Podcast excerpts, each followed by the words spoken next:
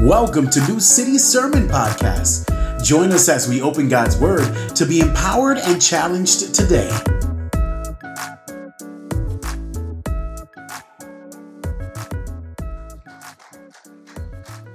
We are in this new series today uh, called The Heart of Christ, and it is about the emotions and desires and affections of Jesus. If you know someone's heart, you know them. Uh, we're more than just creatures that think. The heart is really the, the core of our emotions. It's the, the center of our will. It's really who we are. Our desires and our affections and our emotions all come from our heart. And you'll, you'll know that last week we really studied and celebrated what Jesus did, his actions. We celebrated what he did on the cross on our behalf and him overcoming death so that we could have new life. And, and that's what he did. That's called Christ's finished work.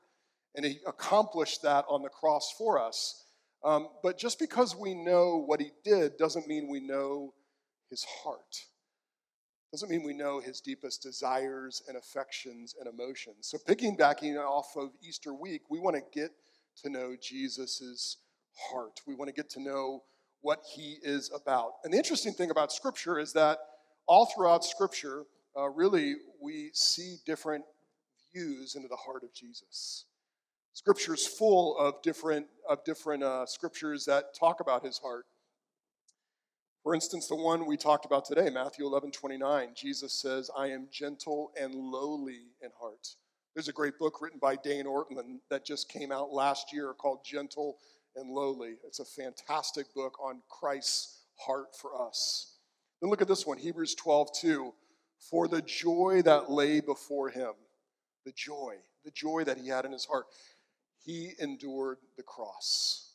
Powerful to think about Christ having a great joy in going to the cross for us. But there's more. Uh, for we do not have a high priest who is unable to sympathize with our weakness. Jesus' heart is sympathetic for believers who are weak. That's what the writer of Hebrew tells us. And then this one's interesting. His delight will be in the fear of the Lord. Often, when we think of the fear of the Lord, it doesn't bring delight to our heart, and yet Jesus, it does. We're going to explore that one coming up. He is able to deal gently with those who are ignorant and are going astray. Hebrews 5, chapter 2. Uh, uh, the Hebrews author put it kind of uh, gently, but basically what he's saying is when people are stupid, and people are foolish, Jesus is able to deal gently because he has a gentle heart. We got a couple more. Here's one from John 11 where it just says, Jesus was deeply moved in his spirit and troubled, deeply moved in his heart and troubled in the core of who he was. John 11, 33. And then this one in Matthew 14, 14, he saw a large crowd and he had compassion on them saw a large crowd and he had compassion on them. But that's actually what we're going to talk about today from a different passage. We're going to talk about the heart of Christ and how Jesus has a heart full of compassion. If you've got a Bible, you can open up to Luke 7, verse 11 through 17, and we will get into God's Word. This is a story about Jesus performing a miracle for someone who was in a broken situation and hopeless. It's called the story of the widow of Nain. Afterward, Jesus was on his way to a town called Nain, and his disciples and a large, large crowd were traveling with him. Just as he neared the gate of the town, a dead man was being carried out. He was his mother's only son, and she was a widow. A large crowd from the city was also with her. When the Lord saw her, he had compassion on her and said, don't weep. Then he came up and touched the open coffin, and the pallbearers stopped, and he said, Young man, I tell you, get up. The dead man sat up and began to speak, and Jesus gave him to his mother. Then fear came over everyone, and they glorified God, saying, A great prophet has risen among us, and God has visited his people. And this report about him, Jesus, went throughout Judea and all the vicinity. Amen. Lord, we pray that you would be with us this morning in the preaching of your word. We pray that you would um, give us deeper hearts of compassion and help us to see your heart full of compassion. And all God's people said. When was the last time that you looked at somebody with a heart full of compassion? When was the last time that you felt compassion in your heart as you saw someone in a broken situation or a hopeless situation?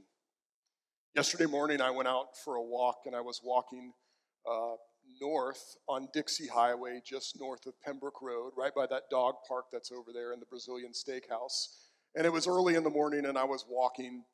And as I was walking and got next to the dog park there on Dixie Highway, I heard this screech like the sound of a crime being committed or something, someone hollering. I won't do it for you now because I'd blow your ears out, but it got my attention because it sounded like something crazy was happening. Someone was screaming at the top of their lungs. Well, as I'm walking, I look over in the dog park and there's uh, uh, three people walking towards me, and they kind of turn around and look ahead or look back to the sound, wondering what it was as well. And so I look at them as they're coming towards me, and I say, What was that? And they say, I don't know. I said, Well, I'm headed that way. I guess I'll find out. And they said, Be careful. And I said, I will. So I continue to walk forward down Dixie Highway, and I look across the street near the train tracks, and there is this guy who's walking kind of funny as he crosses the street. And as soon as I see him, I just know I know that this guy is like high on something. Like it's seven in the morning. He's probably been up all night. He's he's high on something.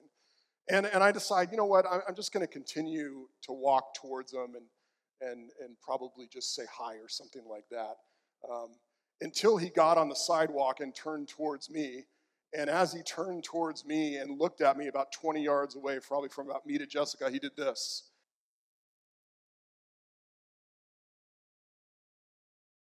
And at that moment, as I was heading towards him, I just kind of walked out into the road in Dixie Highway just to pass him by.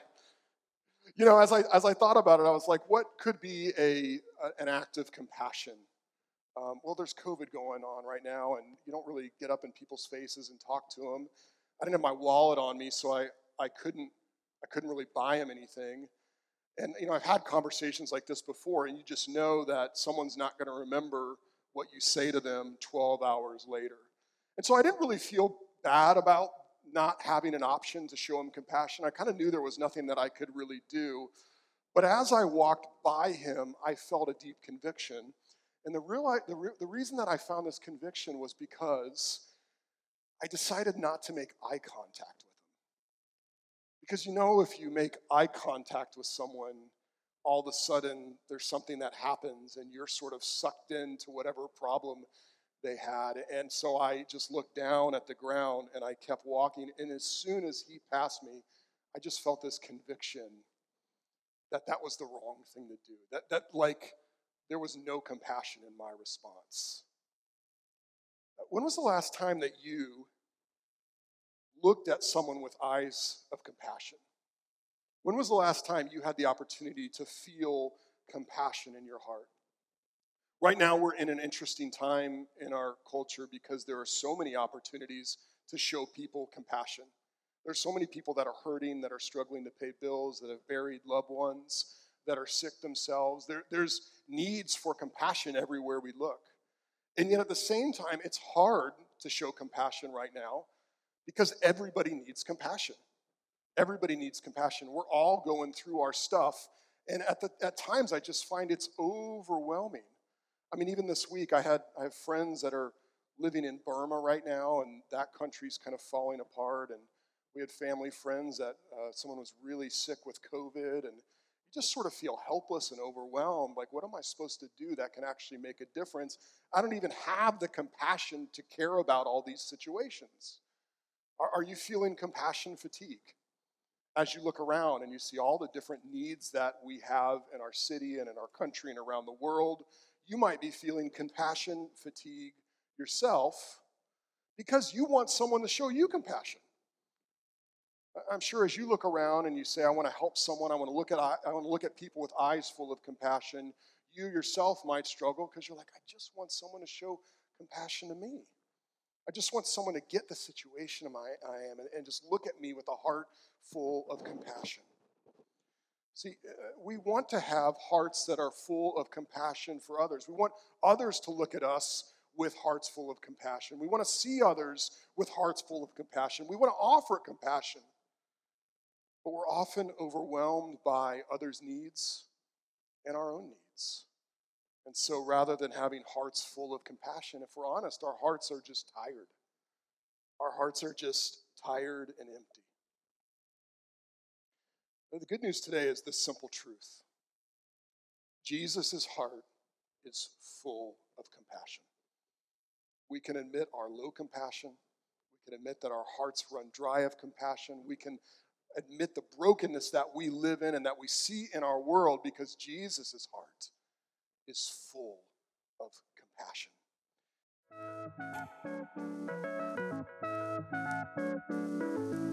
We hope you're inspired by God's Word. What have you learned so far? As you listen, pray about applying it to your life. Let's continue in God's Word.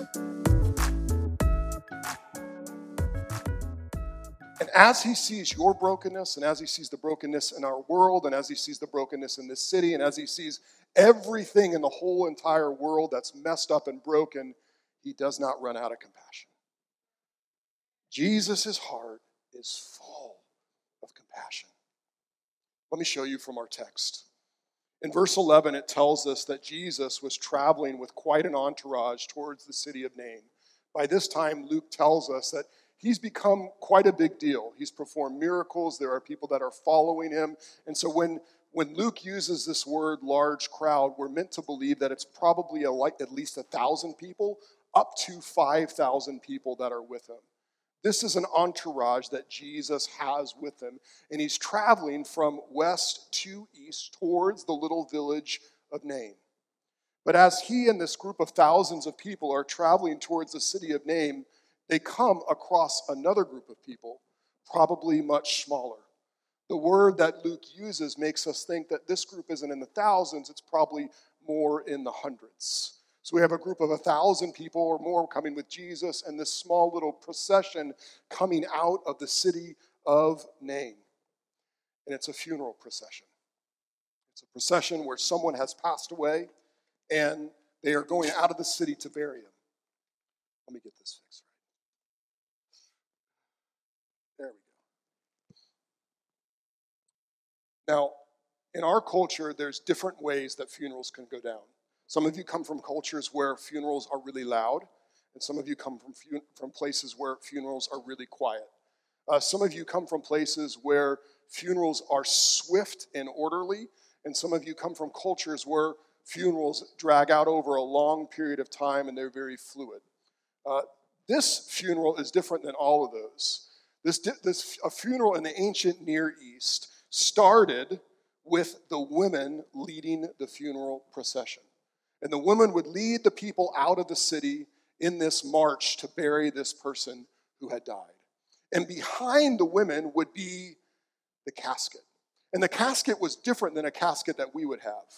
The casket was more like a wicker bed with the body just laying on top for all to see.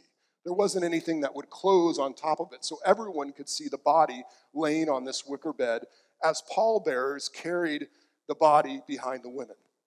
But then behind, uh, behind the pallbearers, behind the casket, there would be a group of professional mourners. In other words, these group of people would be hired to weep and wail publicly to set the tone for the funeral. So as they marched out, this group of people would, would cry out things like, Come weep with this family if you have a bitter heart. Come weep with this family if you have a bitter heart. People would cry that out these professional mourners, and they would also play the flutes, like play a dirge, to set the tone for the funeral. Then behind the mourners would be the crowd of people from the village. And as we said, Nain is a little town, so it was probably just a couple hundred people. Now, Luke just mentions all this real quickly. I'm really thankful for an author named Paul Miller who helped bring this funeral to life for me. But what Luke describes in detail is that this funeral is for the son of a widow. In other words, this is the son of someone who has already lost their husband. In this culture, if a woman was to lose her husband, her hope of economic stability just went down the tubes. Uh, she couldn't go back to school to get a job. Uh, women were dependent on their husbands or their families to provide for them, unless you had a son. Unless you had a son, if your husband dies and you have a son, then your son can, can grow into the family business or can find a way to support you as his mother. But Luke's careful to tell us that this is the widow's only son. So not only has she lost her husband, but now she's lost her only son. And therefore, it's not just her family that she's lost, rather, it's all hope of economic stability. She is not only heading to a grave, she is heading towards a life of financial ruin and poverty. I wonder what it was like to be her in that moment. I bet she felt quite hopeless. You see, in those times, funerals weren't days or weeks after the person died. Sometimes they were the same day. So this death is fresh. Someone might die overnight or die in the morning, and by the end of the day, they would be buried. Her life has completely changed in 24 hours, and she is now in a place with no hope as she heads to that grave. I wonder what it was like to see her. I wonder if she was silent. I wonder if she was wailing. I wonder if she was looking up with open arms, asking God why. I wonder what it was like to see her. But Luke tells us this Jesus did see her. In verse 13, he says, The Lord saw her. That the Lord saw her. And as he sees her, as he sees this one woman in the midst of a group of a hundred, in the, in the midst of a group of a thousand, he sees her. And as he sees her, as his eyes lock on her, what does it say? He had compassion. His heart went out to her. Something happened in Jesus' heart that he was drawn to her to do something for her, to step into her broken situation, to enter into her hopelessness and show compassion. Now, Paul Miller also points out that Luke is uh, written, the book of Luke, the Gospel of Luke, is written by Luke compiling eyewitness testimonies. That's what he says in chapter 1. So Luke probably didn't actually witness the scene, he talked to those who did witness the scene. And if you think about it, it'd be interesting to have seen Jesus, to have seen this verse take place. Because if you're in the midst of a crowd of thousands of people or hundreds of people, it's hard to know who Jesus would be looking at unless he's looking at them unless he's staring at them in such an intense way that everyone else around realizes who his eyes are locked on.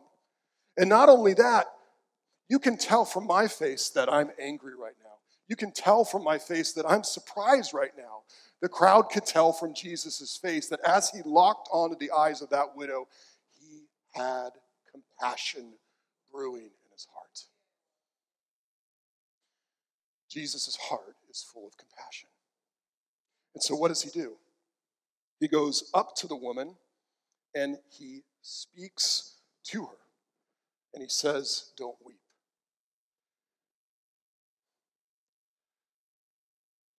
Kind of an insensitive thing to say if you think about it. Mean, someone has just lost their only means of economic stability, they've lost their family you know, if, if, my kid falls down and they're screaming because they've really hurt themselves, and I say, don't cry, it's a little bit insensitive of me.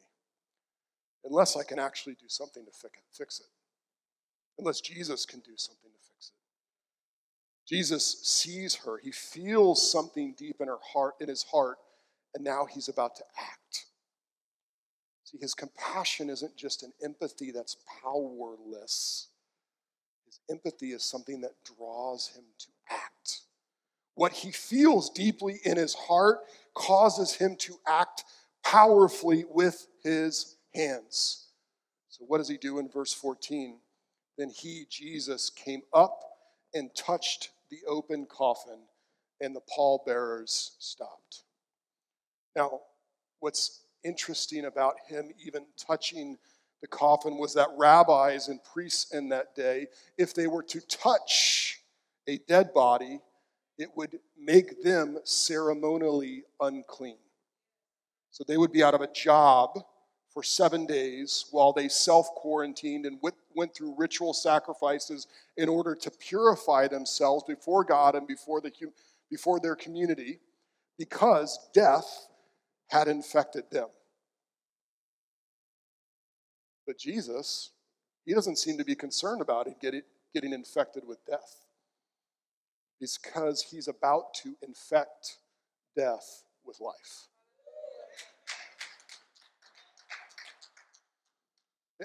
And notice how subtle he is. He goes up, he stopped the funeral. He goes up, and he doesn't say, Everybody gather around, let me show you something. No, he just goes up and he says, Young man, I tell you, get up. Young man, I tell you, get up we see that Jesus' compassion is coupled with real power. His compassion is not a sentimentality that causes him just to feel something in his heart that he can't do anything about. Young man, I tell you to get up.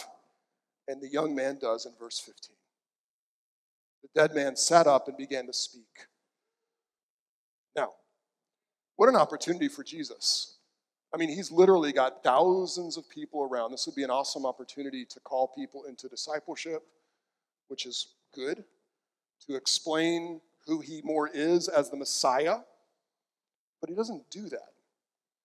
Jesus doesn't see this as an opportunity to grow his fame, although it wouldn't be wrong if he did, because his heart is still beating with compassion for that widow.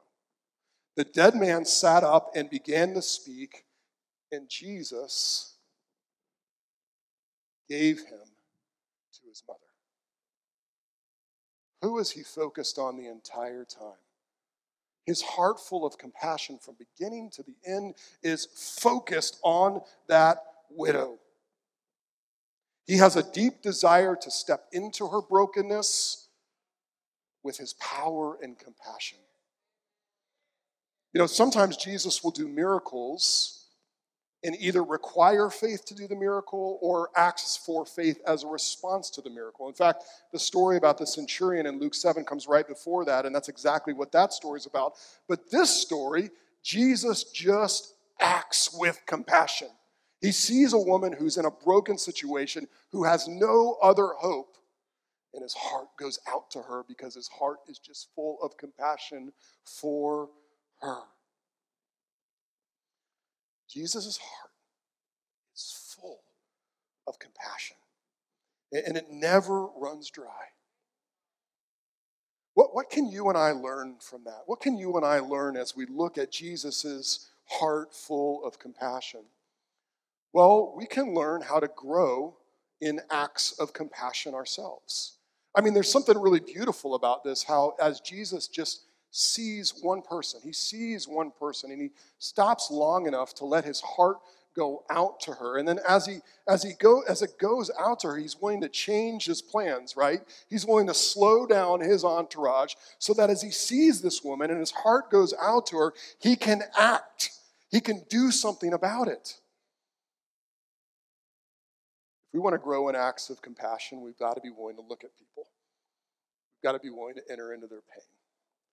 We've got to be willing to let our hearts brew with compassion and act to give them hope, to fix the brokenness, to heal and restore.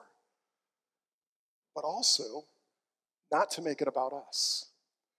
You know, you know I, I, as I was thinking about this, I was thinking, you know, how often do we as a culture like do good for other people that restores them, that heals them, that brings good into their life, and then we're like, fix somebody's situation, you know? How often do we post things on social media to be celebrated for our acts of compassion? It's not necessarily wrong, yet here's Jesus focused from beginning to end on this woman. Not there to celebrate, doesn't even care if the crowd gets right who he actually is. He just wants to show this woman compassion. And as we look at Jesus, we see not only does he see her, not only does his heart go out to her, not only is he willing to let her disrupt his plans, but it's all about her from beginning to the end. Maybe that will help us grow in acts of compassion with these practical steps that Jesus actually carries out. But maybe we can even begin to imagine, with a holy imagination, what it would be like if Jesus encountered the people in our paths uh, the people who might get in our way, the people whose brokenness might seem too big to fix. What would it be like if Jesus encountered those people? And maybe as we begin to think about that, it might inspire us to show acts of compassion to people in broken situations. By the power of the Holy Spirit in us, Jesus working grace through us as we imagine the compassion of Jesus at work in our lives we can grow in acts of compassion. But, but also, this I think one thing we can learn is that we can grow in an understanding of God's compassion. Uh, God's compassion. There is this belief that the God of the Old Testament was compassionless, and that Jesus in the New Testament is full of compassion. That's a popular belief, and I can understand why. As you read some of the passages in the Old Testament, it does seem like God is compassionless, but He's not. You know, in God's compassion, He chose Israel to be His beloved family. And in His compassion, He saved them from slavery in Egypt. And in His compassion, He called them to Himself and said, I will be your God, and you will be my people. And in his compassion, he gave them his law. And in his compassion, he forgave them over and over and over again. In his compassion, even though they were faithless, he was faithful. And in his compassion, he required that his people be compassionate. Over and over in the, in the Old Testament, it says that God is a God of compassion and requires his people to be people of compassion, to show compassion to the widow, the orphan, the sojourner, and the poor. Over and over, we're given these examples throughout the Old Testament that God is not a God of no compassion, but a God who is also full of a heart of compassion. And as we come to the New Testament, we have to realize this Jesus is full of compassion, but his compassion isn't spineless. His compassion isn't squishy so that we can do whatever we want with it. Rather, his compassion is all about gathering us to himself. In Luke 13, Jesus looks over at Jerusalem and says, Jerusalem, Jerusalem, who kills the prophets and stones those who are sent to her. How often I wanted to gather your children together as a hen gathers her chicks under her wings, but you were not willing. You hear the compassion in Jesus' voice for broken sinners and rebels in the holy city of God? And yet, at the very same time, it's not, hey, do whatever you want with my compassion. It's my compassion is here to draw you to myself. My compassion is here to draw you to my heart. My compassion is here because I'm going to save you from your sins. Repent and believe and come to me, the compassionate Lord and Savior. So, as you look at Jesus, do you see his compassion.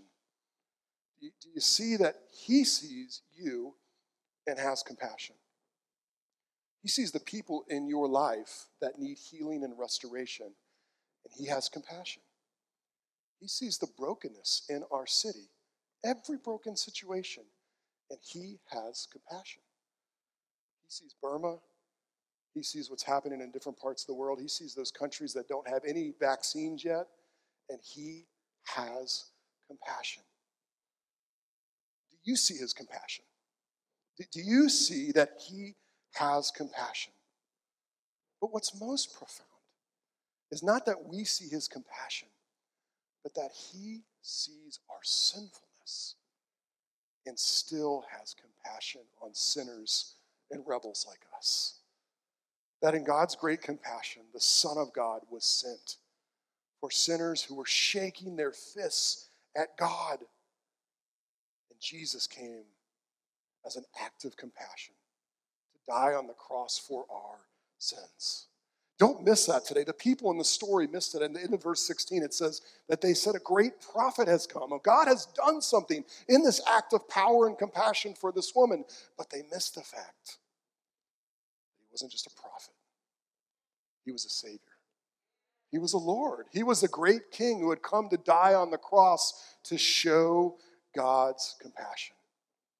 Here's the most profound thing about Jesus' heart full of compassion Jesus sees our sin, He sees our rebellion, He sees who we really are, and He doesn't look away. He doesn't hide His eyes. He moves towards us with compassion, giving His life for us that we might be gathered to Him and know His compassionate heart.